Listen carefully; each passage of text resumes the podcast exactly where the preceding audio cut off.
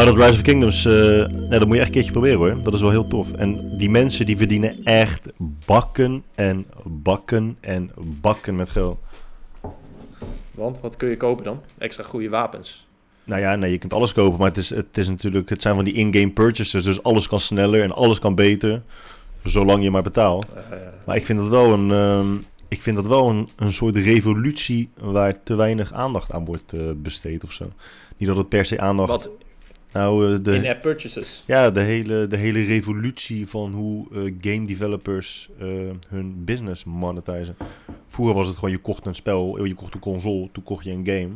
En ja, dat was wel het pad dat het geld had bewandeld. Dat was het einde. En nu maak je een game en mensen blijven jaar in, jaar uit. Ik speel dit spel, ik speel dit spel al 575 dagen achter elkaar. Nice. Daarom heb ik zoveel haarverlies en heb ik vierkante ogen. Ja, want toen wij een keer met Michael, uh, wat gingen we ook weer doen? Naar de Surinaamse uh, eetcafé. Ja, daar zit je ook de hele tijd op dat spel. Surinaamse eetcafé. Ja, zo heet het toch? Oh, dat is zo heerlijk. Hè? Dan op zulke momenten ben je echt Hollander. ja, het is, oh, ik, ik wil het geen restaurant noemen. Gewoon een toko. Ja, ik vind een toko dus een supermarkt. Een Indonesische supermarkt. Uh, je moet er in ieder geval ja. kunnen kopen. Dan pas is het een toko. Yo, ik heb laatst voor het eerst zelf kroephoek gemaakt. Dat is, nou ja, oké, zelf in de frituur gedaan, maar dat is veel lekkerder. Ja, dan kan je lekker veel zout erin. Ik, ken je dat ken je brong brong? Nee. Dat is brong, brong. brong, Dat is uh, gefrituurde en gezouten rijst aan elkaar van die brokken. Uh, het is een soort kroephoek, maar dat is echt in jouw woorden tunde lekker. Dat is echt lekker. het, is, het, is, wel direct de titel van deze podcast. Of misschien komt er straks nog wel Brong, iets. brong. brong, brong. Hey, uh, we moeten sowieso beginnen met welke dag het vandaag is. Heb je je wachtwoord al veranderd? Had... Wat zeg je? Heb je je wachtwoord al veranderd? Ja, het is dus verander je wachtwoorddag. Dus aan iedereen die luistert, uh, zorg er even voor dat je je wachtwoord verandert. En zorg er sowieso even voor dat je niet overal op dezelfde plek jezelfde wachtwoord hebt. Het is ook dag van de afvalvermindering. Maar even, even, even terug, want ik vind het best wel een interessant, een interessant onderwerp. Hoe heb jij je, je wachtwoorden bepaald en ingedeeld? Mijn vriendin bijvoorbeeld, en dat is echt het meest absurde wat ik ooit heb gehoord, die heeft letterlijk voor alles een ander wachtwoord. En die, die vergeet dus ook altijd haar wachtwoorden. Ik heb ook voor alles een ander wachtwoord. Ja, maar jij hebt gewoon een app die die wachtwoorden opslaat. Ja, ja. ja oké, nee. Zij heeft gewoon voor alles een ander wachtwoord en probeert dat dus te onthouden. Maar dat kan dus niet. Oh. Want dat spreekt best wel voor zich ook dat dat niet kan. Nou, ik heb ook wel... Uh, ja, voor dingen waarbij het me echt niet boeit... heb ik wel gewoon een wachtwoord wat ik vaker gebruik. Moet ik, moet, moet ik eerlijk zeggen. Maar ja, de, de wachtwoorden zijn... Uh, ja, zijn de meest stomme dingen. Zeg Jelmer is lief. Die ik... Nee, ja, nee, niet dat ze... Ja, hoe, hoe kan ik dit uitleggen zonder dat ik een, een tipje van de sluier geef? Het is uh, je voornaam, maar dan miste een letter en dan je geboortedatum. Nee, het is gewoon... Uh, uh, ja, ik kan het gewoon niet uitleggen, man. Het is wel gewoon kleine gewoon, letters, grote letters, cijfers, uitroeptekens, allemaal gekke tekens en zo. En het is ook. Heb je dat ook met je, met je pincode? Dat je gewoon. Soms heb je zo'n zo'n pincode pad wat precies andersom is, toch? Dat je even niet weet wat, wat, de, wat je spiergeheugen, hoe dat met dat precies omgekeerde moet, uh, moet werken. Zoals je, zoals je numpad op je toetsenbord. Ja, maar soms heb Ja, inderdaad. Ja, dat heb ik dan niet voor me. Maar soms heb je dus 1, 2, 3 onderaan en soms heb je 1, 2, 3 bovenaan. Ja, dus met een telefoon is 1, 2, 3 altijd bovenaan en met een numpad op je toetsenbord is 1, 2, 3 altijd onderaan. Ja, dus dan is soms je pincode, dan, dan heb ik soms zoiets van, oké, okay, wat, wat, dan weet ik gewoon niet wat het was. Dan weet ik alleen hoe mijn vingers moeten, zeg maar. En dat heb ik met wachtwoorden ook wel eens. dat is gewoon zo'n soort van nam idee, zeg maar. Dat ik gewoon de, soms denk van, oké. Okay, Kortom. Waarschijnlijk als ik. Kortom, je weet soms je wachtwoord niet, alleen maar hoe je vingers dan moeten bewegen om dat wachtwoord ja, want te typen. Ik, als, als dan iemand een uh, geweer op mijn hoofd zet en zegt, wat is je wachtwoord? Dan, dan zal ik waarschijnlijk zeggen van, joh, uh, geef even een toetsenbord dan. Dan, dan kan ik even, kan even proberen. geef, man. geef je laptop maar, dan doe ik het. Ja, oké. Nou, ik, dus, ik, eh, denk dat dus je, dat- ik denk dat je daarmee weinig hebt weggegeven over wat je wachtwoord zou kunnen zijn. Je hebt het redelijk abstract Ja. gehouden. Maar het is niet Jelmer is lief. Oké. Jammer is stom. Alhoewel, alhoewel. Het is wel soms. Het is ook dag, het is ook dag van de afvalvermindering. Oké. Het is ook... eh, het is ook accountantsdag en nationale sardinedag. Maar ik weet niet van welke, van Sardinedag? welke natie, van welke natie dat is. Van, Nationale sardinedag. van de visjes. Ja, Oh, zo. Dat is een mooi... Maar moeten we dan minder sardine eten of moeten we dan meer sardine eten? dat is een goede vraag. Nationale sardinedag. Waarom, als ik daarop zoek, vind ik helemaal niks. Heb- Of heb ik dit gedroomd? Nee. November 24th.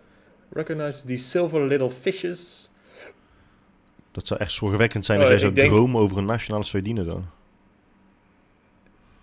Ik heb vandaag, ik heb vannacht iets gedroomd. Oh mijn god. Maar ik heb ook gedroomd dat ik de droom aan het uitleggen was. Ja, en niemand het begreep. eh, Aan, Jenny, aan Jenny. En toen werd ik wakker. Nou, dan word je wel eventjes Dat is heftig hoor. Dat, zijn, wakker eh, met een soort van... dat is heftig. Ja. Ja, dat is heftig. Dus volgend jaar is het nationale eh, heftige dromendag. Voor heftige dromen survivors. Ik vind dat zo- Ja, het is gewoon dat je, dat je sardines moet eten. Ik vind het zo mooi dat er, er wordt altijd zoveel aandacht eh, geschonken en besteed aan, aan eh, vee. Weet je, het eten van minder vlees. We moeten allemaal minder koeien eten en minder varkentjes en minder lammetjes. Want dat zijn allemaal zulke zielige beesten. En er wordt zo weinig aandacht besteed aan het feit dat vissen echt als geen ander soort uitsterven. Zo verschrikkelijk snel. Dus als je dan al stopt met iets eten, laat het dan vis zijn. Als je het redden van de dieren zo belangrijk vindt. Maar mensen stoppen dan vaak met vlees eten om vervolgens alleen nog maar vis te eten. Terwijl die eh, vele Ja. malen sneller uitsterven. Ja, dat is wel sick. ja. Het is ook niet, het is ook niet, het is ook niet om het uitsterven tegen te gaan, dat begrijp ik wel. Maar omdat ze het gewoon zielig vinden en eh, bepaald vee gewoon veel meer bewustzijn heeft dan dat vissen hebben. Maar nog steeds vind ik, een, vind ik het eh, ironisch. Ja. Hè? Zo, zo, Ja, be- goed zo beginnen we even lekker de podcast. ja, precies. Dat, wat de Nationale Sardine toch, dag toch niet met je kan Nou. doen. Het is ook de internationale dag voor de uitbanning van geweld tegen vrouwen. Oké. Hey, daar, heb ik, daar heb ik nog niet iemand over, op Twitter over horen posten of zien Nee, ik ken ook weinig mensen die pro-uitbannen voor geweld tegen vrouwen zijn. Pro-uitbannen voor het... ja. ja, Ja. die heb ik ook nog nooit gehoord. Nee. Eh, ja, dat is, dat is wel belangrijk dat er even een dag voor is. En natuurlijk de geboortedag van Jules Deelder, die onlangs is overleden. Rest in peace. Maar ik, ja, ik weet niks van deze gozer. Ik ken hem alleen van die reclame van, de, van zo'n wasmiddel ding, dat hij alleen maar zwarte kleren had. Ja, hij lekker ook echt om de hoek bij mij. Ja, maar oh ja, hij is een Rotterdammer natuurlijk. Ja, ik weet ook niet wat, wat hij... eh, Dus, eh, nou, dat moet ook even gezegd worden. Dan eh, verder huishoudelijke mededelingen. De donaties. Ja, dikke, dikke shout-outs naar die mensen. Ja, we hebben de, de vorige keer hadden we één donatie, nu hebben we drie donaties. Van verschillende hoogte, maar ja, de, degene die het meest heeft gedoneerd, moeten we het bedrag zeggen? Nee, dan moeten we. Nee, dat bedrag niet. Maar, eh, maar Dat gaan duizenden dat euro's. Ja. Eh, maar jij kent hem, hè? Eh, ja, dus bij deze dikke shout-out naar eh, Leon. Ja, Leon heeft onze opleidingen gevolgd en die neemt altijd de tijd om, tenminste altijd, die neemt zo nu en dan de tijd om uitgebreid te reageren op bepaalde podcasts die hem bijzonder hebben geboeid. En dat vind ik altijd wel leuk. Het is, ook, het is ook gewoon leuk als iemand tegen je zegt, yo, toffe podcast, gozer. Dat is ook wel leuk. Maar als iemand Ja, een beetje de tijd neemt om eh, in detail te treden over wat hij dan precies eh, zo, eh, zo leuk vond of, of niet leuk vond, dat is ook altijd wel, ja, dat stel ik wel echt, echt op prijs. Dus ook bij deze bedankt, Leon. Ja, ja echt sympathiek. En ik, nu zat ik te denken, ehm, ja, als mensen willen doneren, om wat voor reden dan ook, dan kan dat op uh. Er staat een linkje. Ja, En, maar, maar ik zei tegen jou, van jou, want volgens mij had ik dat, ik, ik was een andere podcast aan het luisteren en eh, volgens mij konden mensen daar een, eh, door een donatie te doen met een bericht erbij, een vraag insturen. Dat vond ik wel een goed model. Mhm. Dus dat, ik vind dat ook een goed idee voor onze podcast. Alleen, eh, ik, ja, jij, jij moest nog een beetje overtuigd worden, toch? Nou, niet zozeer overtuigd worden. Ik denk dat ehm, het voordeel van de podcast die jij dus hebt beluisterd, waarbij zij dat doen, dat komt denk ik ook, of tenminste zij kunnen dat doen, omdat ze heel ehm, uitgebreid de gestelde vragen behandelen. Die podcast leent zich daar beter voor. En wij wilden juist voorkomen dat we eh, te langdradig blijven en te veel in detail treden over bepaalde onderwerpen. Toch? We wilden meer, meer verschillende onderwerpen bespreken. Dus ja, ik weet niet of wij mensen kunnen vragen om te doneren als zij een vraag willen stellen. Ze kunnen wel doneren als ze hun naam genoemd willen hebben. Of als hun bedrijf. Ja, of, een- of een bedrijf, dat kan toch Ja, dat kan, ja, dat kan, ja zeker. I- Dus iedereen is maar, er je, kunt er, je kunt er een, eh, een commentaar bij doen eh, als, je, eh, als je het overmaakt. Want je- Eh, dan eh, ja, kijk maar even wat je, wat je ermee doet. Want je zei net dat er nog een andere, een andere donatie binnen was gekomen, toch? Volgens mij hebben, hadden we nu drie donaties. Maar dat geld komt allemaal op jouw rekening. En wanneer zie ik daar dan eh, de maandelijkse afschriften voor terug? Of, eh, Ja, dat moeten we even kijken wa- wat, we- wat we nou allemaal van, eh, van de donaties gaan doen. ja, ik denk dat we moeten beginnen met een nieuwe microfoon kopen voor jou. Vind je hem echt kut? Eh, nee, maar jij zei zelf toch dat je... Nee, ik heb die mini van, eh, van de Reude gekocht. Ja. Eh, met, eh, met als argument dat ik hem dan ook mee kan nemen op reis. Want dat ga je vaak doen, toch? Ja. Nou, ja, toevallig ga ik over twee weken naar Zuid-Afrika. Waar ga je weer? Dus dan, eh, ja. dus dan moet ik hem meenemen. Dat is wel nice. En eh, ja, dus daarom eigenlijk. Dus ik, weet- ja, ik weet niet, volgens mij is het gewoon het doel om in Texas naast Joe Rogan ook een studio te gaan maken. Heb je gezien wat Joe Rogan had gepost vandaag? Nee? Er was eh, eh, een helikopter was door de woestijn van Utah gevlogen. En op een gegeven moment eh, vingen ze iets op. En daar staat dus nu een heel, echt een gigantisch stuk metaal. Kraakhelder metaal, helemaal schoon ook. Midden in de woestijn, in the middle of nowhere. Dat mensen zich afvragen hoe de fuck komt dat daar. Oh ja, dat heb ik voor- wel gezien op Twitter dat iemand dat postte. Dat is echt nog het enige wat ontbreekt in 2020. Hè? Dat, dat gewoon aliens op aarde komen en iedereen afslachten. Dat zou echt de kers op de taart zijn. Ja, ja, ja. Ja, ben jij, ben jij in het kamp van eh, in, twi- in 2020 is echt het eh, drama jaar? Nou, nou is, er, is er ook een, een kamp die dat niet vindt? Ik heb eh, weinig mensen gehoord die hebben gezegd... Nou zo, ja, al- 2020 was echt een toppertje. Die gaat echt de boek. Nee, maar alles, alles is relatief toch? Ik bedoel... eh, Ja, ja, nee, alles we is, hoeven- we, we hoeven niet naar het front. eh, ik bedoel, eh, er is wel een, een pandemie van een, een ziekte, maar het betrekkelijk... eh, Nou, laat ik, betrekkelijk laat, laat ik het anders, laat ik het anders zeggen dan. Eh, eh, vergeleken met de afgelopen 31 jaar was 2020 wel, eh, ja, wel aan, de, aan, de, aan de kutkant. ja, ja oké. Oké. Eh, Nou, ik ben, ik ben echt een optimist, hè. ja, jij bent, ja ik, weet niet, ik weet niet hoeveel bier je op hebt, maar dit is, ik heb je nog nooit zo, zo positief gehoord. Nou ja, ik zie, ik, ben, ik, ben, ja, ik zie gewoon vaak het, eh, maar het mooie. Fucking hell. Eh, maar eh, ja, peenuien.nl dus voor, voor je donatie. Iedere donatie is natuurlijk welkom en dat is heel sympathiek. Ehm, in de- Peenuien.nl, ja. Ja, ja, ja. we, we hadden in de eerste podcast zeiden we het is een fitnesspodcast voor een breed publiek. De vorige intro zei ik het is een podcast voor een breed publiek. Moeten we überhaupt nog praten over, eh, over naar de gym gaan? Eh, ik denk dat we het nog niet één keer over fitness hebben gehad. Maar dat is dus Nee. mooi. Als wij dus eh, mensen vragen te, te doneren en daar hun vraag ook bij te plaatsen, dan krijgen we wellicht wel uh, fitnessgerelateerde vragen. Ja. Ik weet ook niet of jij Zo. al gestopt bent met kast worden, want dat heb ik ook lang niet voorbij zien komen. Ja, jawel, want vandaag toen ik naar de gym ging, toen zag ik zo'n skippybal Ja. liggen. Oh Ja, toen dacht ik, daar, moet ik op staan. Dus ik heb vandaag geprobeerd om op zo'n ding te gaan staan. Maar kijk, jij doet altijd heel veel En- eh, willekeurige dingen waarvan ik denk, nou oké, daar is iets voor te zeggen.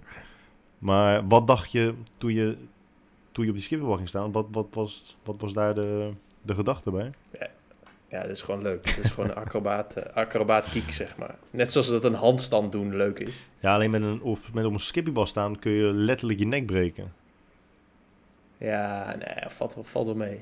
Ja, dat is wel, dat is wel waar, ja. Maar ja, je, dude, je, kunt ook, je kunt ook je nek breken van, met bankdrukken. Van, eh, als je niet eh, die support hebt. En eh, het glipt uit je handen. Je hebt er niet de goede houding en eh, weet ik veel wat. Maar heb je het over een skippiebal of heb je het over een bozoebal? Of bedoel je letterlijk een skippiebal? Nee, Zo'n ja, Swissbal, zo'n? Swissbal. Swissbal, ja, ja, ja, dat bedoel ik. Ja, Maar en, en ben je er uiteindelijk ook weer op gaan staan? ja. En zagen mensen dat ook gewoon? Ik- Ja, het was wel in een hoekje. Ik weet niet, ik weet niet wat, Eh. ik, daar- wat ik daarvan zou vinden, man. Als, als ik met jou zou zou gaan sporten en je zou zeggen... Yo bro, ik ga heel even op die bal daar staan. Oh, tof man. Hoeveel sets doe je ervan? nee. Ja, gewoon even... Want ik had, ik had dus... eh, ik dacht, ja, ga ik nou weer gewoon benchen, pull-ups doen? Eh, uiteraard eh, de, dum- de dumbbell row. Toen dacht je, fuck that shit. Toen zag ik dat ding liggen. Toen dacht ik, ja, let's go. Ja, dat, dat, En zo jij? verschillen wij dus. Als ik zo'n bal zie, dan denk ik, ik ga er echt zo een teringschop tegen geven. Alleen jij denkt, ik ga erop staan. Ja, dat, ja, dat kan. Dat kan. Daarom denk ik Ja. dat jij maximaal 43 wordt. En ik eh 104. Ja, maar jij bent, eh, jij bent wel aan het gymmen, zag ik. Want jij eh, bent aan het benchen. Ik, eh, ik, heb, ik inderdaad gebenched en ik heb overhead presses gedaan. En ik heb mezelf vandaag laten verleiden tot het doen van squats. Ehm, dus ja, dat is mooi man. Dat is mooi. Met, eh, met welk doel? Nou, eh, de squats of gewoon de training in zijn geheel? Eh, allebei Ja, eigenlijk. ik weet het niet, man. Soms. Het, het, het idee dat je andermans pad moet bewandelen.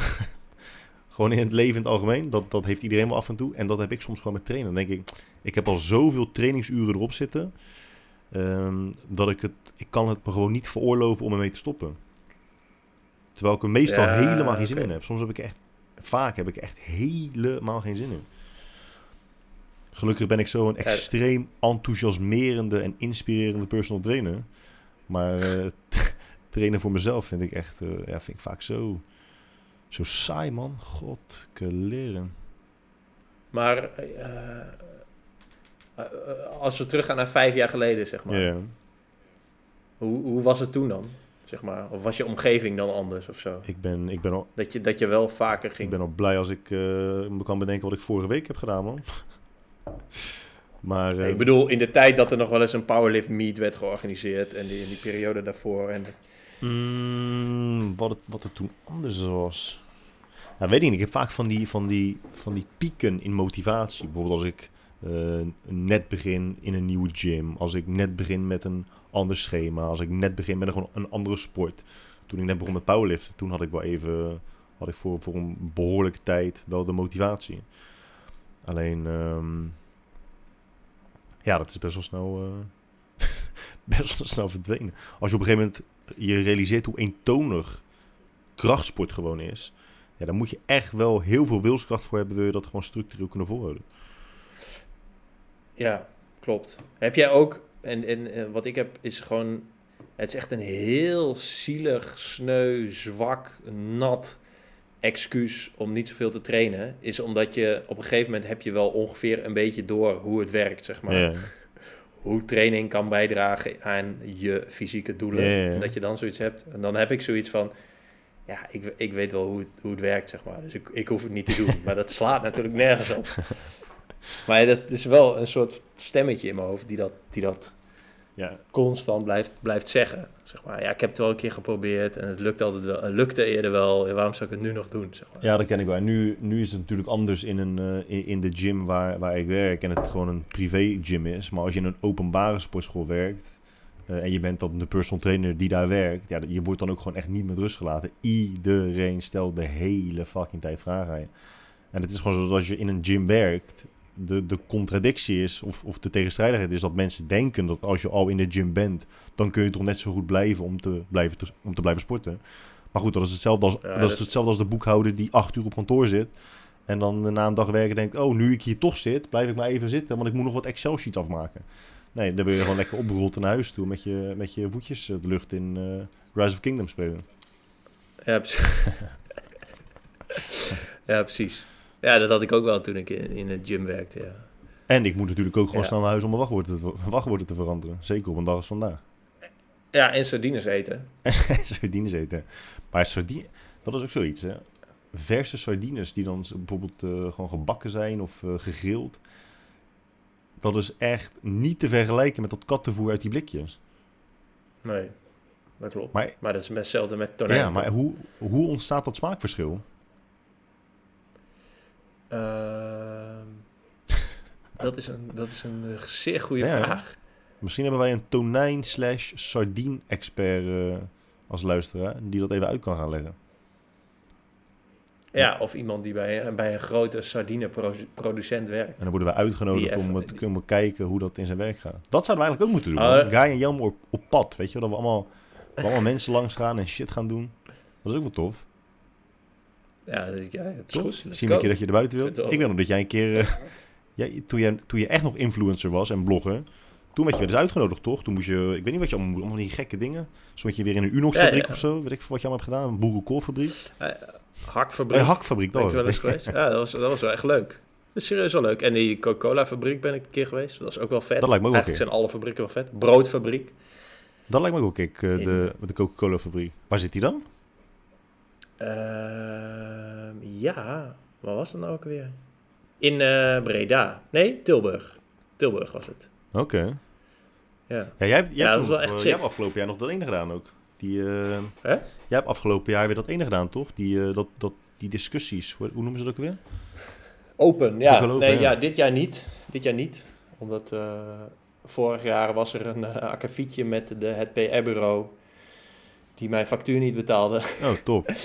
En, en die zeiden van ja, maar wij hanteren 60 dagen. Toen zei ik van ja, dat maakt mij niet uit wat jullie doen, maar ik hanteer 14 dagen. En toen hadden ze er dus 13, da- 30 dagen van gemaakt. Toen zei ik van ja, dat is, dit is niet eh, een soort van... Ik had het van tevoren al afgesproken dat ze binnen 14 dagen betalen. Ja. Niet omdat ik per se dat geld wilde hebben, maar gewoon omdat ik principieel mannetje ben. Maar, maar, maar zullen, we dat, zullen we dat het service, service-gerelateerde eh, stukje maken van vandaag? Want, want Ja, ja, ja, ja, is goed. Want dat, die- dat is, dat is zo, ja, precies, daar moeten we het nog over hebben. Ehm, toen zeiden zij, ja, wij, eh, wij doen eh, eens per maand de betalingen. Toen dacht ik, ja, oké. En je mag al blij zijn dat we er 30 dagen van maken. dat hebben ze gezegd Ja. tegen je. Ja, ja, zo. En daarom, toen ik dit jaar weer een uitnodiging kreeg, toen zei ik, oké, ik zie dat het PR-bureau, waarvan ik de naam nu niet noem, eh, weer eh, eh, dit event organiseert. En ik, ik wil niks meer met dat bureau te maken hebben, dus ik ben er niet bij. Ja.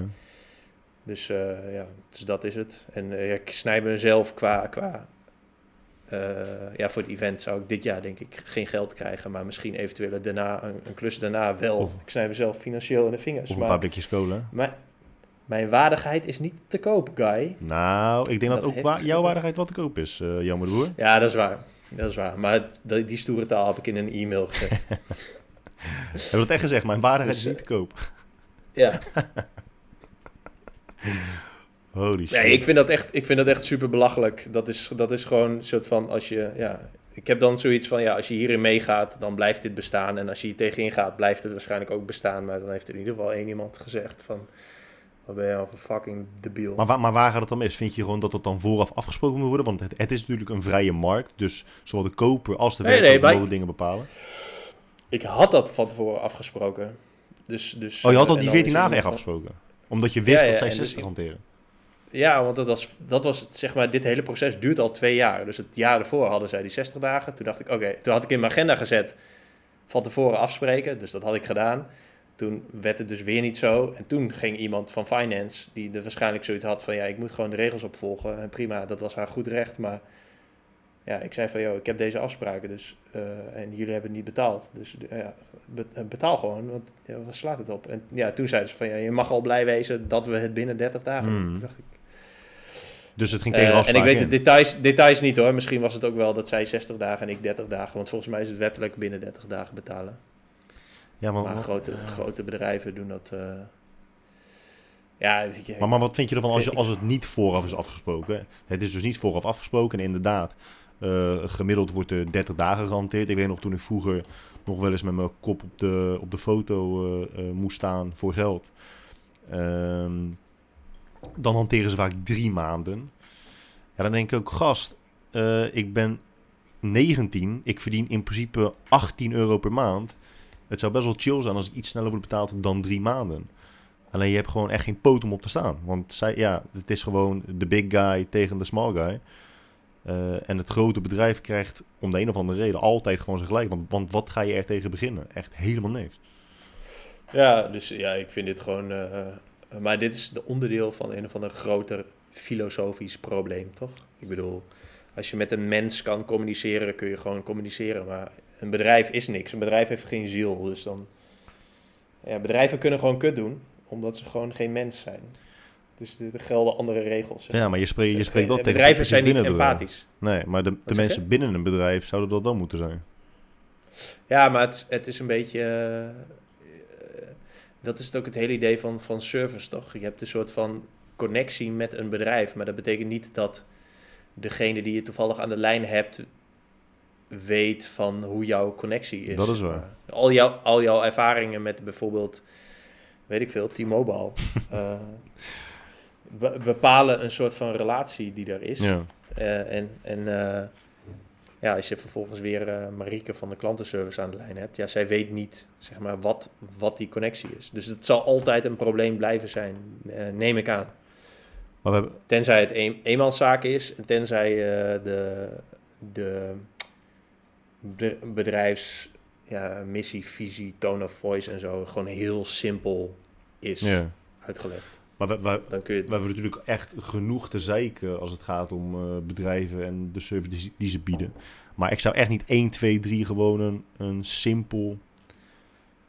Ik zou niet eens een abstractie kunnen maken van de oplossing die dus gewoon globaal toe te passen is. Behalve dus wat jij ook net zegt, dat je de menselijkheid teruggeeft aan, eh, aan de mensen binnen bedrijven. Maar die, al die mensen die binnen de bedrijven werken, die, het enige wat ze mogen doen is gewoon het, volgen, het opvolgen van, van een stappenplan, van, van een script.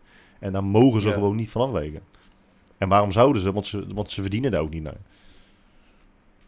Nee, en, en eh, w- het is natuurlijk ook zo dat eh, klanten zijn natuurlijk even goed kut. Ja. Omdat ja, je hebt te maken, dus te maken met een bedrijf die geen ziel heeft. Dus kun je lomp doen en, en, eh, en eh, schelden en vloeken en eh buitenproportionele eisen stellen en zo. Dus ja, volgens mij... ik weet niet wat de, wat de oplossing is. In principe moeten wij gewoon een hospitality management, hospitality, hospitality management bureau starten. Consult, consultancy. Dat lijkt best wel kick. Ja, Want, want je hebt, je Ja, hebt bedrijven die, die het wel echt zo fucking goed kunnen. En dan zijn er zoveel bedrijven die bijvoorbeeld opkijken tegen Coolblue eh en hoe, hoe zij service verlenen. Denk ik, het is helemaal niet zo moeilijk wat zij doen. Het is ook helemaal geen, geen, geen groot, mysterieus, onbekend plan die ze hebben toegepast op het bedrijf. Het is overduidelijk wat zij goed doen. Maar ik snap dus niet waarom niet veel meer bedrijven het gewoon ook op die manier doen. ja dat is... Ja, ik, denk, ik denk wantrouwen. Soort van, omdat er, ja, er is altijd wel iemand die er eh, misbruik van maakt of zo. Toch? Van hun goedheid. Ja, als je bijvoorbeeld... eh, eh, Tim Ferriss had toch altijd... die, of altijd. Die had in zijn boek zo'n voorbeeld van ja, dat hij zo'n online onderneming had. En op een gegeven moment zei hij van... Joh, alles onder de 1000 euro wat je moet oplossen, fix gewoon. Je- Ja, Oh, dat klopt. Zo, dat is heel oud van hem, toch? Ja, een soort van, ik, ik wil me hier niet druk om maken. En dat is, jij, dit heeft gewoon met autonomie te maken. Dus dat gewoon, als je gewoon een beetje eh, empathisch vermogen hebt en je verantwoordelijkheid neemt als klantenservice medewerker, ja, dan kun je superveel shit oplossen. Maar ja, het wordt natuurlijk allemaal doodgemanaged op cijfers. Dus dan, ik, tenminste dat denk ik.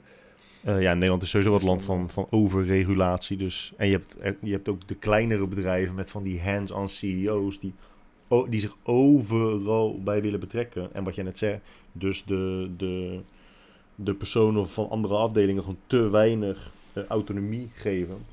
En ehm, ja, ik weet het niet man. Het is ook wel echt een expertise hoor, service verlenen. Ja. Ja, het, eh, ja. Het vergt een, Ik, vergt een eh, bepaald soort persoon. Zoals een manager ook echt een bepaald soort persoon is. Bijna altijd. Even lekker over één kam geschoren.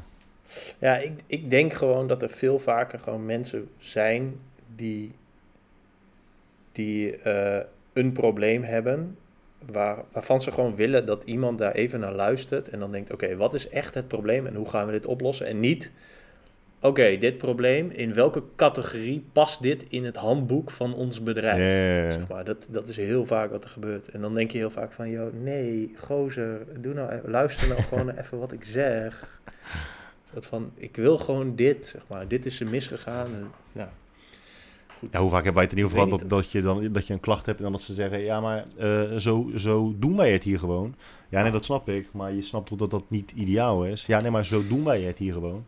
Ja, nogmaals, dat begrijp ik, maar je ziet toch net als ik dat dat gewoon niet optimaal is.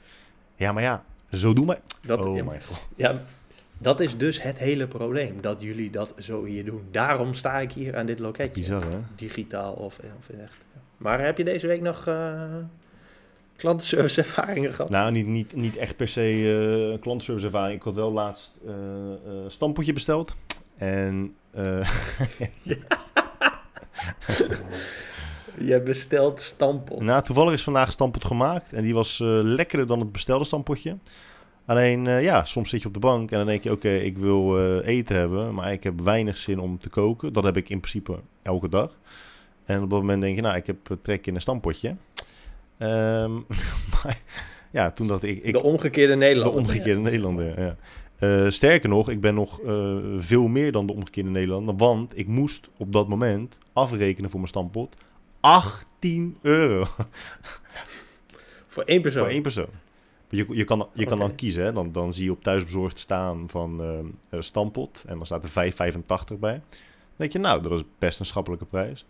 Maar dan is dat dus de extra, extra, extra, extra, extra, extra kleine variant. Nou ja, die wil ik niet. Zonder aardappelen. Zonder, zonder aardappelen en zonder, zo- zonder boerenkool. Eh, dus ja, dat, dat, dat heeft niet mijn voorkeur. Eh, dus dan neem je de grotere en dan staat er weer bij plus 8 euro. Dan denk je, ja, kut, sorry. Maar ja, nu ben ik al zo ver in het proces. There's no way back. Eh, dus daar ga je dan voor. En dan kies je nog een gehaktballetje erbij. Dat was plus 5 euro. Dus toen was het totaalbedrag 18 euro. Toen ik, dat is, dat is best stevig. Eh, maar nogmaals, ik kon niet meer terug. Weet je, ik was, ik was ja, ik, mijn hand werd geforceerd. En vervolgens krijg ik dus een klein stampotje. En daar had ik geen 18 euro voor betaald. Dus dan bel ik die gozer op van dat restaurant. Eh, ik zeg ook die gozer alsof ik hem ken, maar het was gewoon een gozer. Die werkte bij dat restaurant. En ik zei, joh, ik heb een klein stampotje gehad, terwijl ik een groot had besteld. Hoe kunnen we dit het beste oplossen?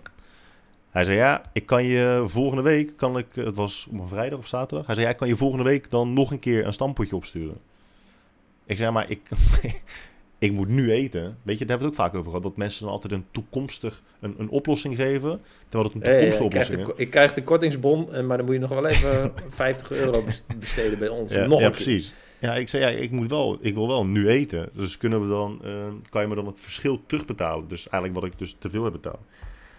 Ja, geeft hij vervolgens een bedrag door dat niet het juiste bedrag is. Want hij zei, ja, dat is goed, doen we, is 4 euro. Het was geen 4 euro, dat was meer dan 4 euro. Eh, maar dan zit je dus daar met je pen en uienharses eh met een klein stampotje. Dat is zo irritant. Hij moet gewoon zeggen, ik stuur nu gelijk een stampotje op. Maar ja, weet je, dat, Ja. zijn, dat, zijn, dat zijn echt de serieuze problemen in het leven, Jelmer, de boer. Het is eh, Ja, lastig. dat is, ja. ja, dat is lastig. Die- Maar was het een lekker stampotje? het was best een aardig stampotje. Ik, was, ik was niet geheel ontevreden. Stampot bestellen. Wat is daar raar aan? Omdat, maar wat is daar aan? Omdat Ja, ik- maken zo makkelijk is. Ja, nee, ja, dat dat het gewoon de meest simpele eten van de wereld is ongeveer. Ja, maar een, Ik maak alleen stampot omdat Jenny het lekker vindt. maar een ding is... Vind je stampot niet lekker? Ik vind jou echt een stampotpersoon. Nee, Nee? nee. Of is dat, eh, is dat discrimineer ik nu eh, jou om je blonde haar en blauwe ogen? Eh, absoluut niet. Nee. Volgens mij heb je ook geen blauwe Ik ogen. ben toch? half, half Drents, half Fries. Dus eh, in principe... eh, Wat is echt, wat is echt, wat komt, wat is echt Friese, wat is het meest Friese culinaire hoogtepunt? Volle melk.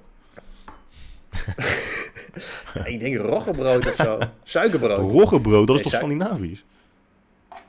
Ja, volgens mij heb je wel Friese roggebrood. Ja? Volgens mij ligt dat wel in de winkel.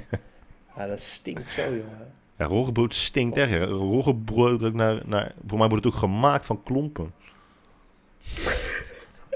Van oude, Van oude klompen. klompen, ja. Die worden, Gerecyclede die klompen. worden. Ja, nee, ik weet niet wat de Friese, Friese... Is er een Friese keuken? Friese vlag. Vla, Friese vlag, ja. gewoon vla. zuivel. Alles wat zuiver is. Ik bedoel, ja, ik bedoel, mensen wonen daar op een terp. Dus je, je hebt daar, eh, je hebt daar eh, waarschijnlijk alleen maar koeien. Dus eh, het zal wel kaas zijn. En wat is een, wat is een terp? Een terp is een, eh, een eh, kunstmatig eh, gemaakte heuvel tegen, eh, om eh, een, een eh, huis te beschermen tegen overstromingen. Oké. Dus een heuveltje. En dan... eh, Dit is dus gewoon een heuveltje. en ik... Ja, maar dan... dan eh, heb je natuurlijk alleen grasland. Ja. Als het water, als het water eh, soms komt. En op grasland kunnen alleen maar koeien grazen. Dus ja, dan is waarschijnlijk de Friese eh, keuken... is het gewoon vooral zuivel en frikandellen, denk Op- ik. Op welke leeftijd ben jij, ben jij weggegaan uit Friesland? Nee, ja, mijn vader is Fries. Ik, eh, mijn vader is geboren in Friesland. En ik ben gewoon... Ik ben geboren in Hogeveen, Oh, in. Ik, Drenthe. zeg- ik wil elke keer Heerenveen zeggen. Maar Drenthe en Friesland zijn toch gewoon identiek aan elkaar, behalve dat ze niet naast elkaar. Ze liggen wel naast elkaar. Maar inderdaad, het zijn gewoon een soort... Dezelfde mensen praten gewoon anders. Hoezo ze liggen naast elkaar? Dus ze zijn wel een stukje... Een mini-stukje dan. Ik ga het gelijk opzoeken, hoor. wat zeg je nou? kleinste. Je hebt zelfs het Drents Friese, Drents Friese Wold, waar ik overigens mijn afstudeerscriptie over geschreven heb. Ik ga even kijken hoe groot dat stuk is, dat aan elkaar grenst. Ah, is, nou, is best een groot stuk, ja. ja oké. Steenwijk, Diever, Dwingelo, een beetje daar, Appelscha. In mijn hoofd Ja. zaten Groningen en Friesland aan elkaar, maar zat Drenthe niet vast aan Friesland. Zie je, ik geef ook gewoon mijn, eh mijn, mijn, mijn grote Nee, maar dat was vroeger wel raar hoor. Als je dan, want ik ging dan heel soms naar Amsterdam met bijvoorbeeld vrienden van de middelbare school of eh, in de zomer of zo. En dan ja, tot, tot, tot mijn veertiende ben ik waarschijnlijk één keer in Rotterdam geweest. Maar je woont gewoon in Drenthe. Alleen heel veel mensen weten gewoon niet waar dat ligt. Wat je daar kan doen. Wat het, wat het is, wat, het, wat je daar kan doen, waar het dichtbij is en zo. Nou, ik weet nu in ieder geval dat het dicht bij Friesland is. Dus je, kan, je kunt in ieder geval vanuit Drenthe naar Friesland direct.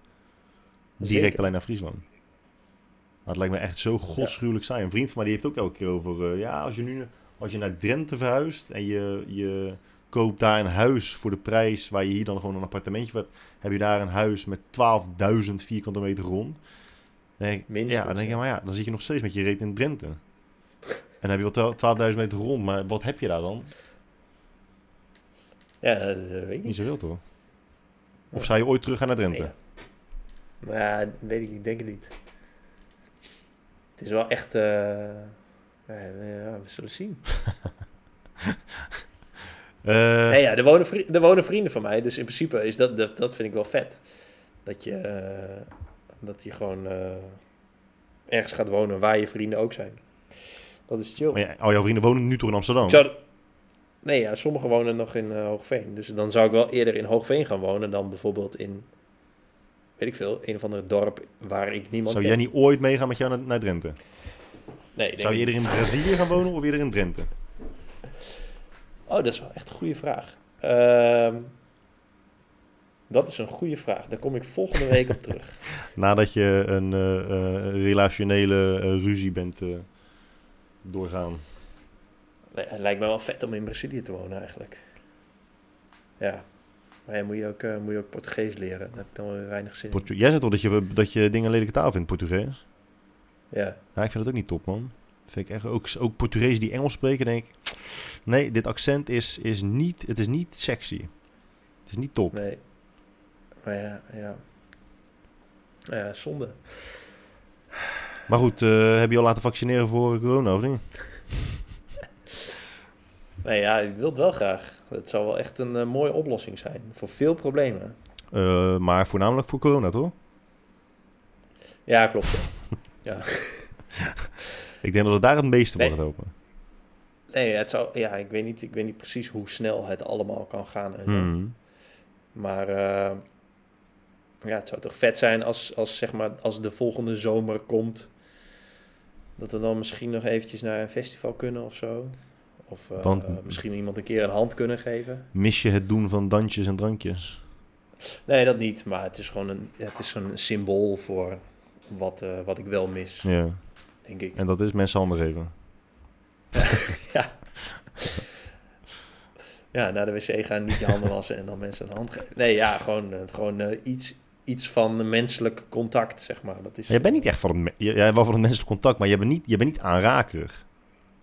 Nee, nee, nee. Maar eh, er zijn natuurlijk wel twee uitersten, zeg maar. Je had in het begin van deze corona-epidemie toch mensen die zeiden van... Oh, is wel chill, want ik ben toch graag alleen en zo. Ja, hoe geven ze Ja, En, die mensen mogen niet zo'n mening hebben. Die mensen zouden eigenlijk ook geen mening moeten hebben over, over dit soort zaken. Als je toch al graag alleen bent, ja, dan maakt het helemaal niet uit. Al is er, al is er een derde wereldoorlog, dat maakt jou geen reet uit, want jij bent toch graag alleen. Ga dan lekker op je zolderkamer Ja, zitten. dat, en ik, dat snap ik ook wel, dat mensen dat vinden. Maar ja, het- dit is natuurlijk een soort van schaal, dus een gradatie van... Op een gegeven moment is het toch wel weer chill als je gewoon, ja. Dingen kan doen. weet ik veel. Maar voor jou is vooral het reizen en, eh, of het gebrek aan reizen een probleem, toch? Dat is voor jou wel echt helemaal kut. Eh, ja. Ja. Ik kan me herinneren Dat dat, jij ooit een boek eh, hebt geschreven over reizen. ja, klopt ja. ja. Ik wil... Nee, ja, dat is, dat is, eh, dat vind ik, bijvoorbeeld afgelopen zomer, ja, ik was graag bijvoorbeeld een maand naar Thailand gegaan of zo, of naar Indonesië, om daar gewoon, ja, te chillen. je bitcoin uit te geven. Ja. Heb je Ja. bijgekocht? Eh, nee, ehm, nee, niet sinds onze vorige podcast. Jij wel? Eh, nee. Nee, nee, nee, nee, nee. Ik heb nu ook eh, vandaag eh, voor het laatst gekeken in de middag. Maar volgens mij gaat het wel goed. Ja, er zit een beetje tegen de all-time high aan. Ja, de market cap is natuurlijk wel al Een stuk hoger, all-time ja. high. Ja, dus... ja, ik had dus wel... Dat stuurde ik jou. Ik had... Dat is, dit slaat ook weer helemaal nergens op. Echt zo'n... Het, dit, is, dit is echt casino, zeg maar. Dat ik... Ik weet niet waarom, maar ik dacht... Oh ja, misschien moet ik even wat Ripple kopen. Nou, en ik Oh, dat je gestuurd had, maar ja. En de volgende dagen ging het echt eh knetterhard omhoog. ja. Dus voelde ik me echt zo'n zo'n enorme whiskit baas. maar ik weet niet eens waarom ik het heb gekocht. zeg. Maar je hebt, ben je ingestapt voor eh, 12,50 euro? Of heb je, heb je de big boy pants aangetrokken? Nee, nee, nee, nee, absoluut niet. Ik heb voor, eh, wat heb ik gekocht? 50 euro. Oh mijn god. Oh, dus daarom heb ik nog, geen, eh, heb ik nog niet mijn helft van de donaties eh, gekregen. Jij zit gewoon rippels, rippeltjes te kopen ervan. Ja, dat was wel slim geweest als we die even... Maar dat kunnen we wel doen. We kunnen wel een wallet aanmaken. Dat moeten we eigenlijk doen, ja. Een wallet een- aanmaken. een- En dan elke euro die we verdienen aan, aan donaties, gewoon linea recta in bitcoin. Gewoon tot, totdat bitcoin 90.000 euro aantikt. Ja, ik- ja, als we, nu, van, als we nu dit zeggen en afspreken, dan gaan we dat toch gewoon doen. Oh, oh je, wilt, je wilt gewoon direct afspreken? Met iedereen als Nee, ja, ik getuige? bedoel... Ja. Of een andere, Of een, ander, zo, of een andere shitcoin. strontcoin. Die nog een keer duizend kan doen. ja, precies. Nee, ik ga, ik ga akkoord, man. Ik vind dat een eh, goed idee. Bitcoin tot 90.000. Nee, ben je gek geworden tot 90.000? Tot hoeveel Ik, dan? zei, ik, ik, ik het? noem nog een willekeurig getal. Iets wat in me opkwam. Ehm, ik zou zeggen... Tot aan... Maar het zou mooi zijn als we gewoon vanaf nu geen enkele donatie meer ontvangen. En dat ons geld dus gewoon vastzit in bitcoin. omdat we dat als twee idioten hebben afgesproken. Zonder goede reden. Ja. Hey, ik zal ook even op peenuien.nl dan... Een bitcoin eh, button. ja, dit is... Nee, dit is, dit is vast wel een soort van eh, plugin of zo... waarbij je de bitcoin, huidige bitcoinprijs keer wat wij... Ben je gek? Dan zien mensen hoe knetterrijk we zijn geworden van bitcoin donaties. Ja, Dan zien mensen laat staan dat we 12 miljard euro hebben aan bitcoin. En dan worden we allebei direct overvallen. wat zullen wij... Ja, precies. Dat is misschien ook niet slim. Ik ga, dus, ik ga toch mensen ook niet zeggen dat ik ga toch niet tegen mensen zeggen dat jij 500 bitcoin hebt. Dat is toch ook gewoon jouw geheim. Ja, precies. Heb vandaag uitgerekend hoeveel, je, het ongeveer, hoeveel je dan ongeveer hebt. Maar, ehm, nee, we moeten wel iets hebben waardoor mensen een soort van, eh, een soort van drang krijgen om bij te dragen. Ja.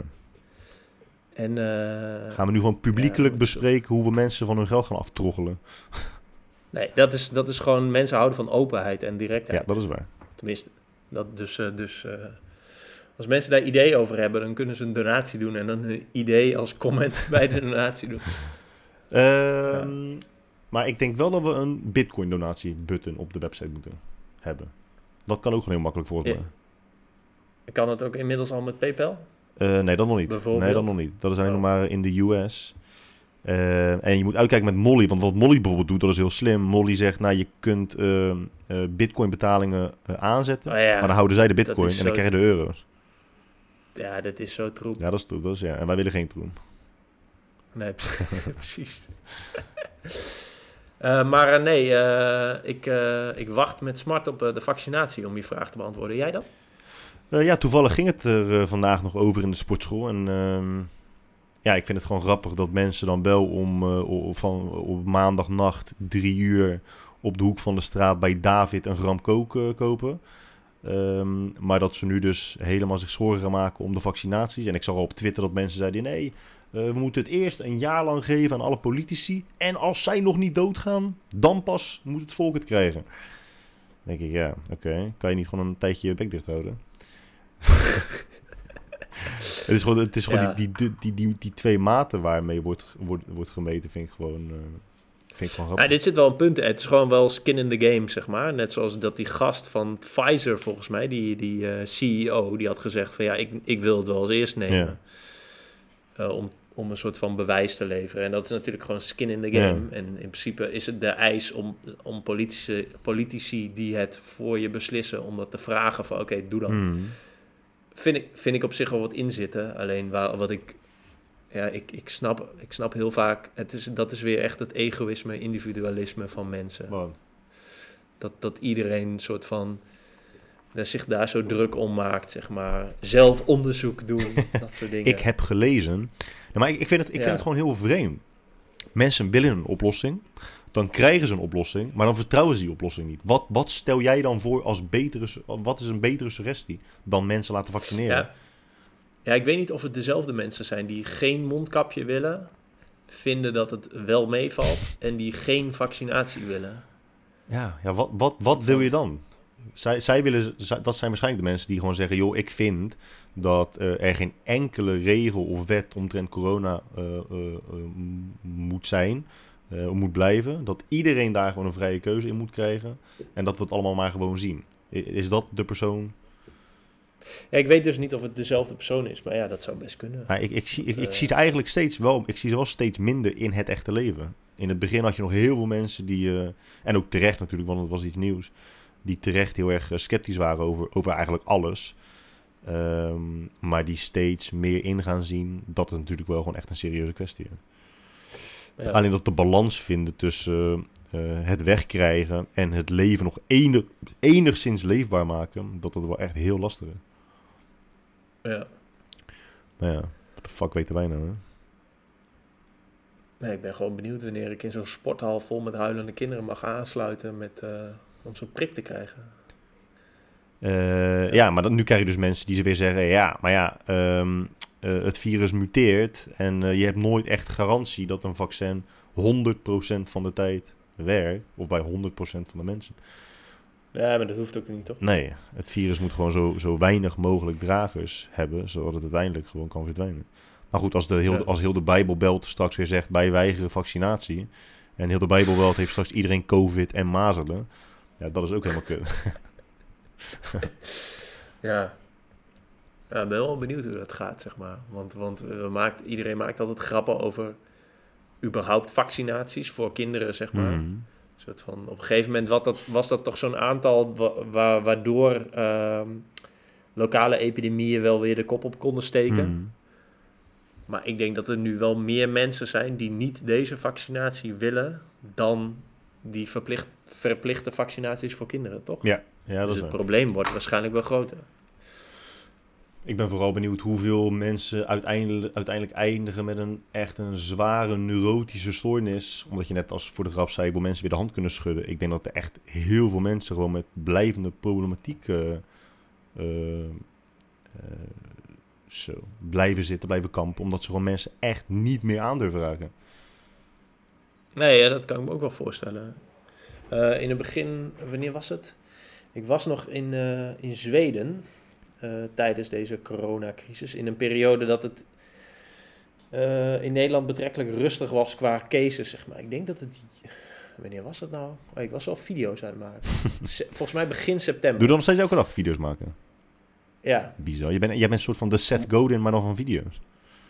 ja, precies. Morgen zie je ook een video dat ik op een skippiebal sta. Nee, echt? Oh, ik ga die echt niet kijken, man. Maar eh, ehm, het viel me wel op hoe snel zeg maar, ik alweer gewend was aan ge- ge- het gewone leven. Zeg maar. Want in Zweden was toen in het OV niemand een mondkapje. Iedereen hield wel een beetje afstand, maar niet zoveel. En eh, ja, het was daar gewoon een pre-COVID wereld. Zeg maar. Maar dat, is, dat, dat was bij, tijdens de eerste golf, toch? Nou, eigenlijk tussen die twee golven Oh. Oké, ja, ja, ja. En eh, ja, dat was best wel snel dat ik, da dat ik alweer eh, ja, dat, dat wel gewoon normaal vond, zeg maar. Ook op een luchthaven in, in, eh, in Nederland had gewoon 99% een mondkapje Was dat destijds ook al zo? Ik dacht dat Nederland daar best wel laat mee was. Nou ja, het was niet verplicht op Schiphol, maar volgens mij had... Nou oké, 90% in Nederland had, had hem op. Ja. En in, in Zweden had 90% hem niet op.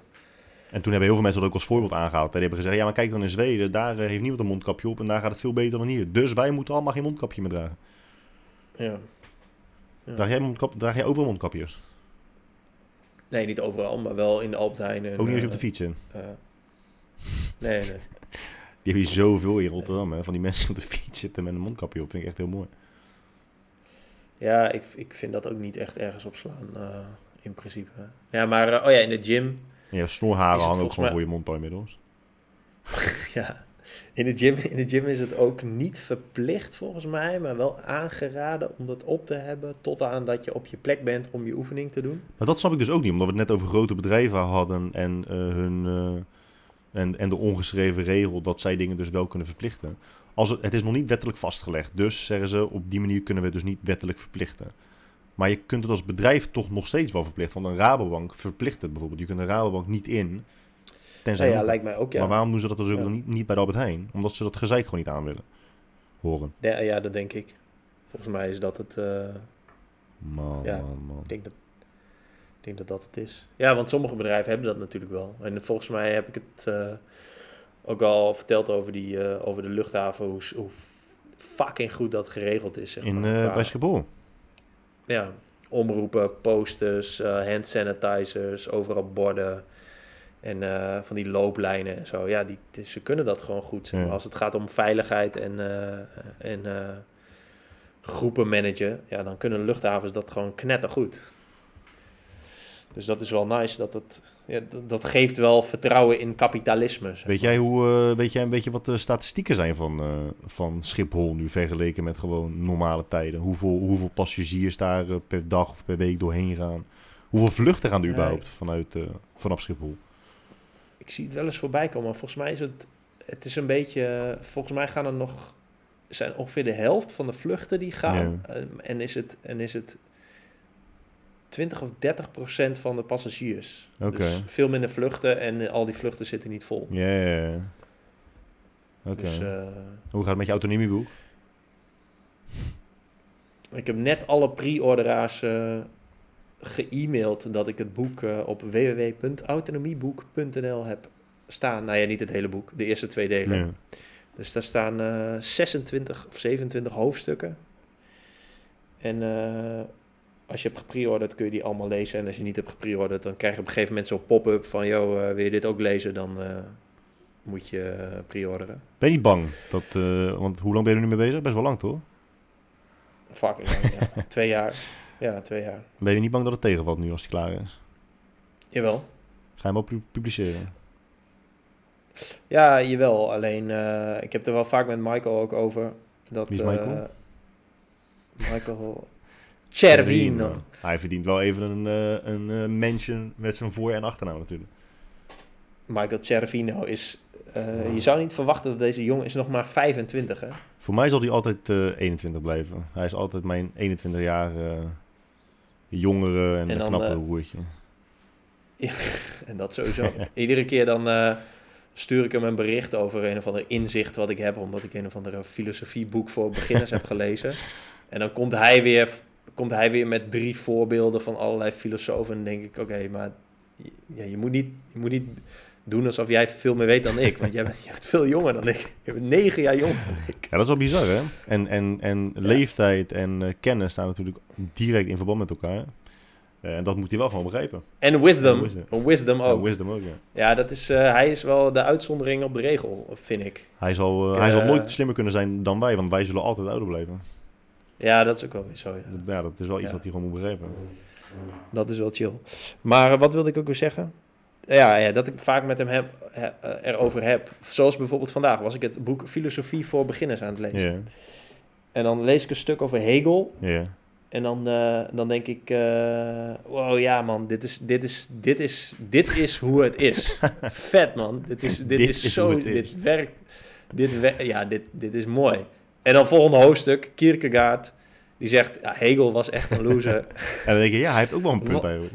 Wat een aansteller, want, want zus en zo. Ik denk, ja, klopt, ja. dit is, ja, sowieso. Ja, daar heeft hij wel een punt. Nou ja, volgende hoofdstuk, weet ik veel wie er daarna komt. Karl Marx. Ik denk, oh ja, ja er, zit ook wel wat in wat hij, eh, wat hij vindt. Nou, Dus uiteindelijk Ja, ga je je eigen mening vormen. Op basis van al Nou ja, inzichten.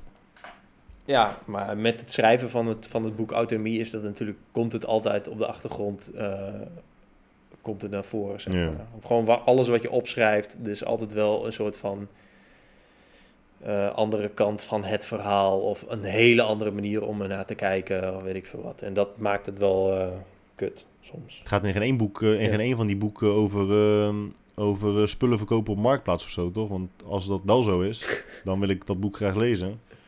Want daar word ik echt Want? helemaal gestoord van. Ik ben, ik ben maar gewoon begonnen op, eh, op Instagram verkopen. Ook al vind ik dat er een beetje Ja. cracky uitzien. Alsof ik een soort van zo'n... Ja, ik weet niet. Vind ik altijd een beetje, een beetje vreemd. Maar dat verkoopt wel een stuk sneller. Want op Marktplaats, Ja. ik word daar helemaal... Gewoon, ik word daar helemaal gestoord van. Dan, heb je, dan koop je iets. Nou, en ik ben dan zo'n idioot die dan bijvoorbeeld twee paar schoenen koopt. Waarvan de een eh, waarschijnlijk niet goed zal zijn, want ik koop dan twee maten. Dan moet ik één paar dus terugsturen. En dat vergeet ik dan. Dus dan na 15 maanden denk ik, oh kut, ik moet dat één nog terugsturen. Maar dat kan dan niet. En dan zeggen de mensen bij de klantenservice, ja sorry meneer, u heeft dat product acht jaar geleden gekocht. Dus dat kunnen we niet terugnemen. En dat, dat begrijp ik dan wel. Dus een paar zit op de marktplaats. En is de nieuwprijs is 300 euro. En dan zijn het limited editions. En dan bieden mensen 8 euro. en dan, oh, daar hebben we het over gehad toch? Met, eh, dat ze dan ook zeggen, ja, ik kom het morgen ophalen. Dan denk ja, gozer. Ik kan morgen helemaal niet. Nee, maar dan denk ik, ja, je moet het sowieso opkomen halen. Want het is een boekenkast van 1400 kilo. Denk je dat ik dat kon brengen naar je? Ja, Dus ik ben, eh, ja, dat is, Ja. eh, dat, is, eh, dat is een van de dingen waar ik nu geld mee verdien. Buiten dat en de, de, de donaties. Hmm. ja en de ongerealiseerde winst natuurlijk van al, al je crypto's. Eh, ja, ik heb er eh, niet zoveel, hè. Dat moeten we natuurlijk wel even benoemen. Dat ik eh, ook maar net als jij ongeveer voor 50 euro aan crypto heb gekocht ooit een keer. Oh ja, je wil geen inbrekers hebben natuurlijk.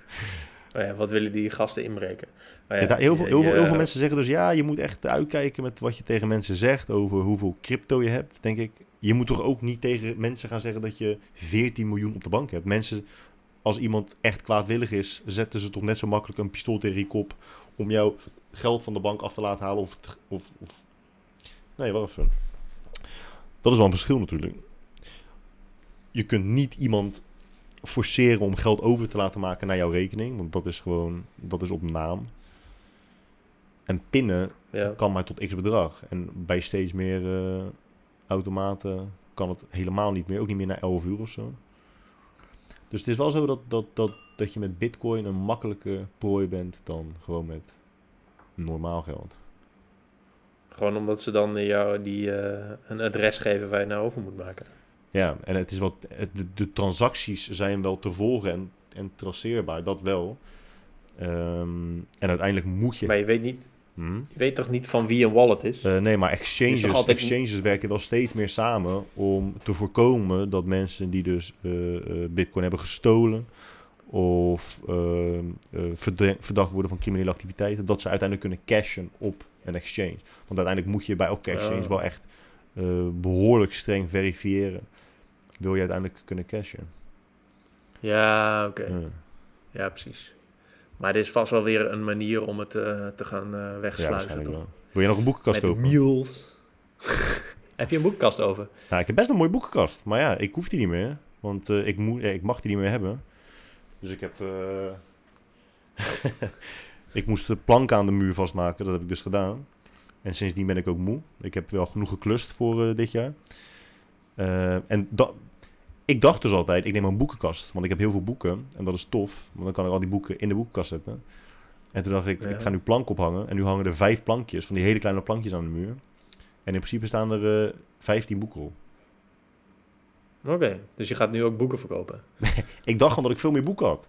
Alleen toen, dacht, toen bedacht ik me dat ik natuurlijk een e-reader heb gekocht eh, of gekregen Ah, anderhalf ja, jaar ja. geleden. En daar eh, ben ik, ehm, meer op gaan lezen dan, eh, dan mijn boekjes. Maar het is wel tof om, om classics te kopen in fysieke vorm. Zoals Thuisblijven is ja, duur. dat, ja, dat is, een, dat is zo... Ja, nou, da- daar noem je iets.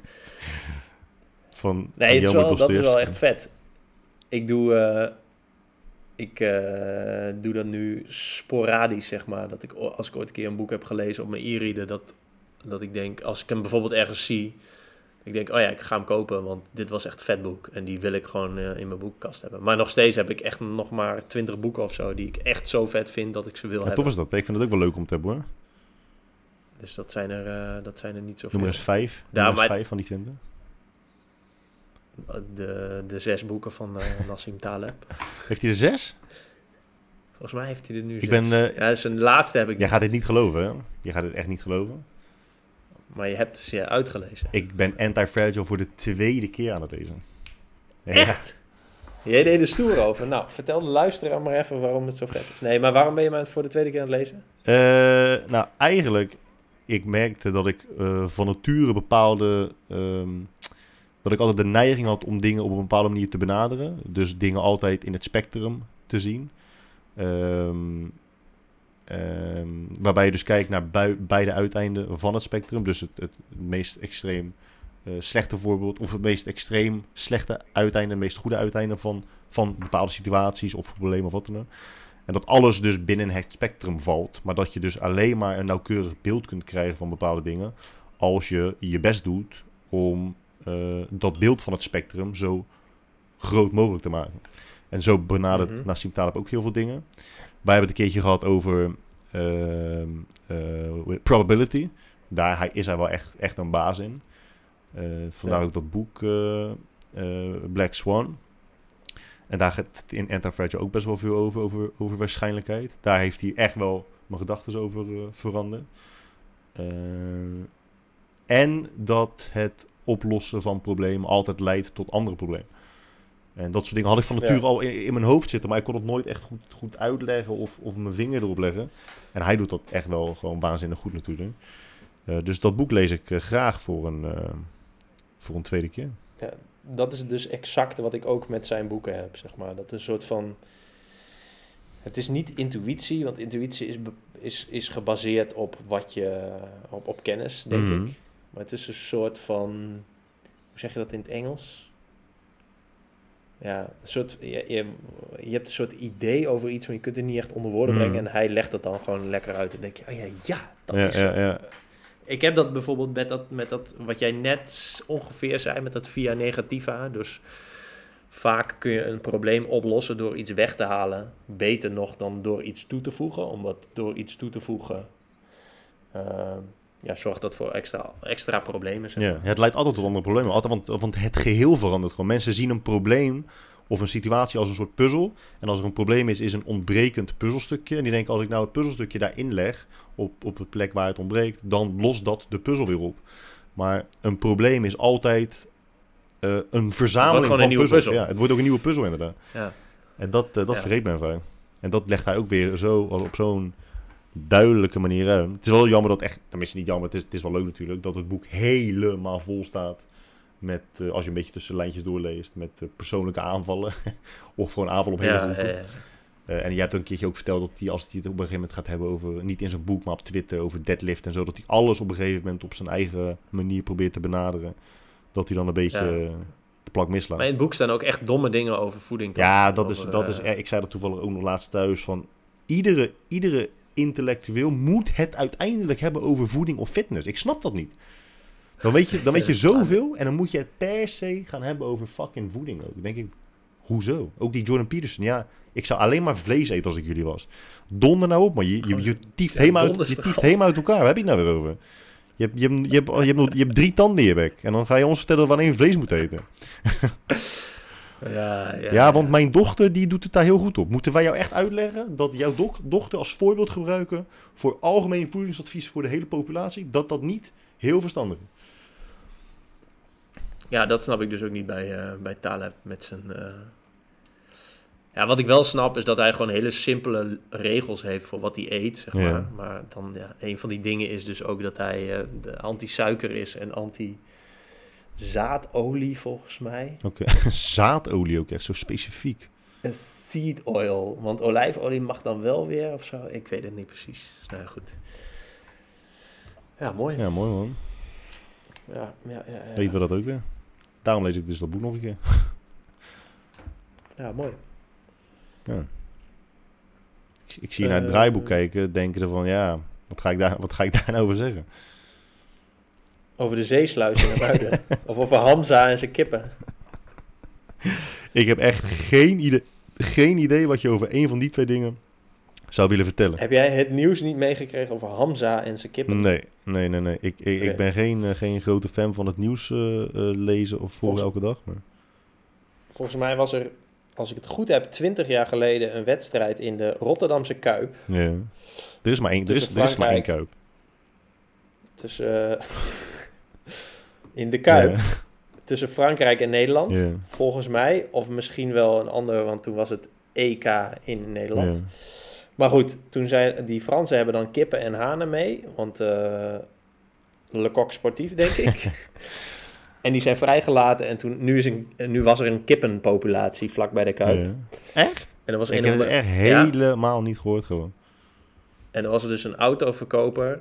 Die werd geïnterviewd, want die kippen werden, werden gevangen. En die gingen naar een of andere opvang in Drenthe. Mhm. Omdat het gewoon een beetje overlast was qua scheid en eh, eh, verkeerssituatie die niet goed waren. En Hamza is een... eh, ehm, ja, hij, hij praatte een beetje grappig Nederlands. Wie is het dan? hij zei wat... Uh, zijn autoverkoper daar in de buurt. En die eh, vertelde over dat hij die kippen eigenlijk wel cool vond en zo. En dat het jammer was dat ze weg Oké. Maar dat gaat dan viraal op Twitter, omdat hij eh, ja, gewoon een grappige foxpop, zo, een soort van, soort van praatje houdt of zo. Maar uiteindelijk wordt hij dan uitgenodigd bij een talkshow op tv. Ja. Maar goed, ik vind, ja, dat vind ik dus echt, dat is een soort van de, de, de hoe heet dat? Maar bij wat dan? De RTL Boulevard of zo? Ja, bij Bo. En dat is gewoon van Bo van Ervendoris, die heeft een talkshow. Ja.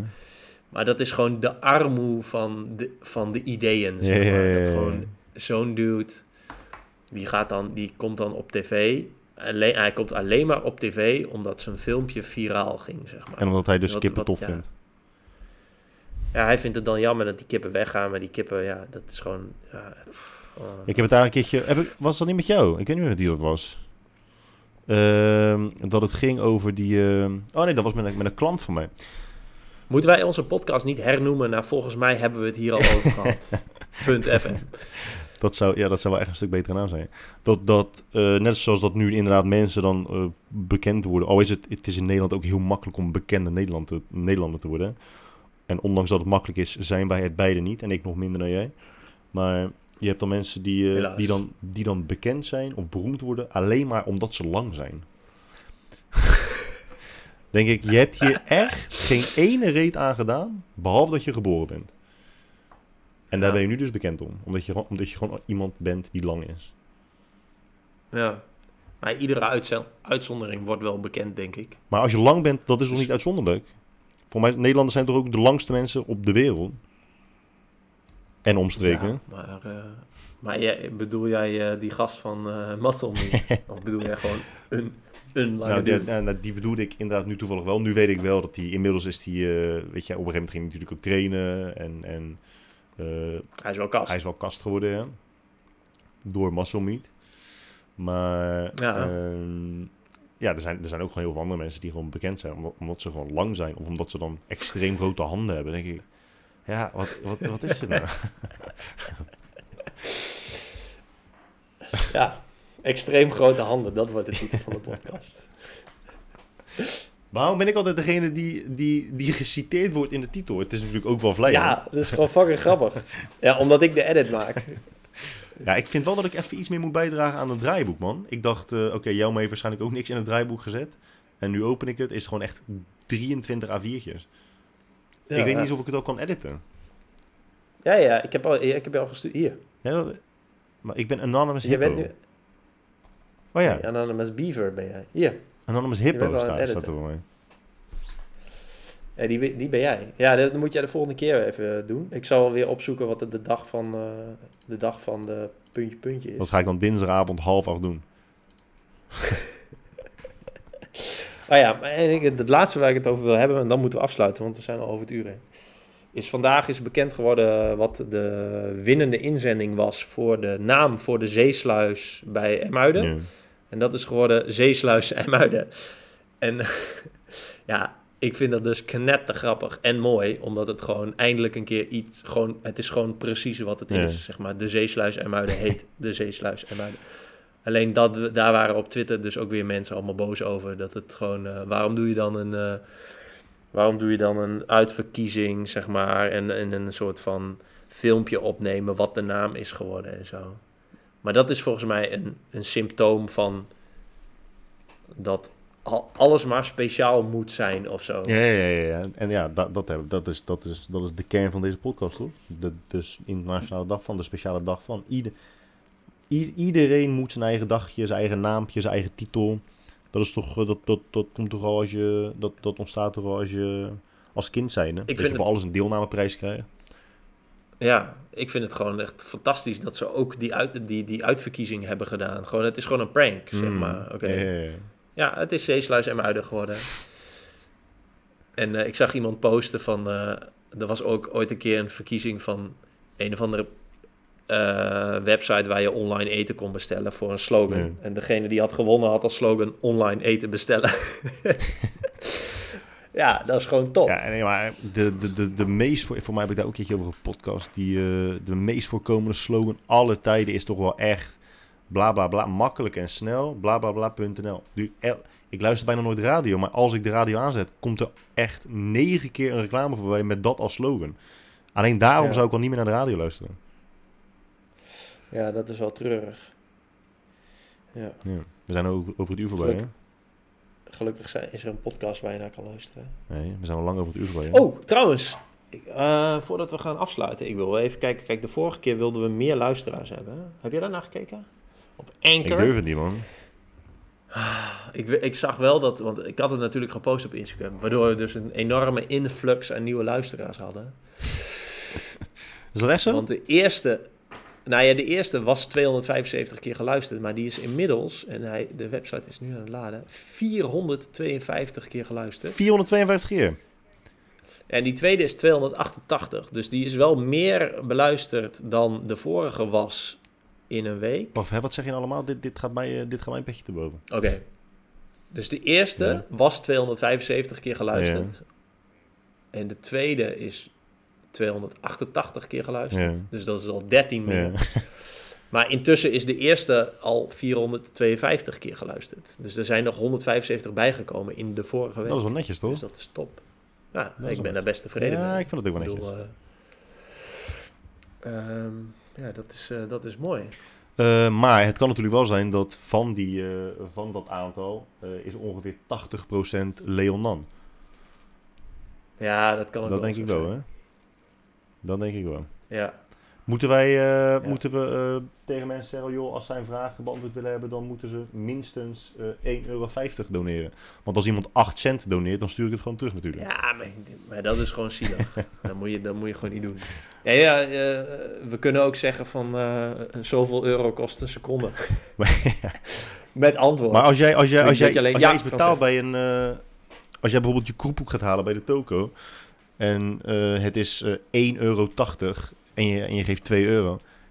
en je... eh, heb je dan wel eens de neiging om te zeggen... of heb je dan wel eens de neiging om je wisselgeld terug te nemen... omdat zeggen, laat maar zitten, laat de rest maar zitten... zodanig weinig is dat het echt... ja, dat het gewoon triest is? Oh, ik snap wat je bedoelt. Nee, ik betaal nooit cash. Dus dat, dat Ja, maar in Amsterdam natuurlijk. niet echt meer voor. Ik, dat komt natuurlijk. Ja, maar waar haal je cash vandaan? ja, van je marktplaats verkopen van mensen die aan de deur komen. Amsterdammers zijn Maar, natuurlijk allemaal eh, best wel, eh, ja, best wel van het, eh, het duurzame. Alles moet, alles moet duurzaam. Alles moet gartaal geld zijn of giraal geld. Wat is het ook weer? Welk? Ja. Giraal, ja. Alles moet per se Ehm, giraal zijn. Ja, daar word je Nee, maar precies, precies wat jij vroeg is wel waar. Dat als je gewoon, eh, het is 1,95 en je betaalt met 2, ja, dan ga je niet zeggen, laat die 5 cent maar zitten. Nee. Dus dan die 5 cent weer terug. Maar dat is, dat is nog triester. Maar ja, nou ja, ook weer niet eigenlijk. Nee, 5 cent is wel triest hoor. 5 cent kan je... Ja, met 5 cent zou je bijna zeggen, gooi, gooi er eens maar weg. Gooi maar weg. Gooi maar in je prullenbak. Ah. Ja, Ja, man. Nou, eh, ik spreek je volgende week weer. Ja is goed, man. Eh, ja, misschien moet jij het eh, draaiboek dan wel eventjes... Een beetje bij. Gaan we het even hebben over de dingen die jij meemaakt. Ja, want dit is, Oh, dit is ja. elke keer zo eentonig, weet je. Het gaat elke keer over, over Drenthe. Het gaat elke keer over, over, over Skippyballen. Zeedijk IJmuiden, Zeesluis IJmuiden. Ja, ik denk dat mensen daar wel een beetje moe van worden, hoor. Dat is wel elke keer, Ja. komt elke keer weer terug. Denk ook wel. nou ja, goed, mensen kunnen doneren op pnui.nl voor hun onderwerpen. En dan, dan zien we het volgende week wel. Ja, leuk man. Ik ben echt benieuwd of er iemand meer gaat doneren dan Leon Man. Wat een baas. Hij is wel echt een hele, hele, hele harde baas. Ja, ja. Oké, okay, nou Guy, eh, tot, eh, tot de volgende tot later.